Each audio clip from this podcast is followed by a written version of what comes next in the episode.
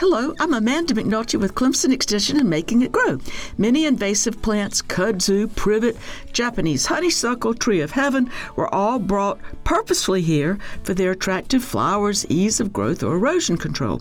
None other than the usually wise Benjamin Franklin brought the tallow tree, native to China and Japan, often called popcorn tree, back from Europe. The seeds have a waxy coating and in its native range have been used for several thousand years to make soap and candles In the early 1900s, our own U.S. Department of Agriculture encouraged farmers in southern states to plant it, hoping to start up a soap making industry.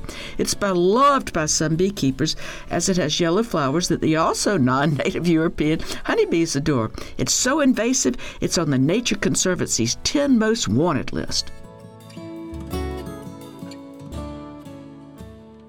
Funded by South Carolina Farm Bureau and Farm Bureau Insurance.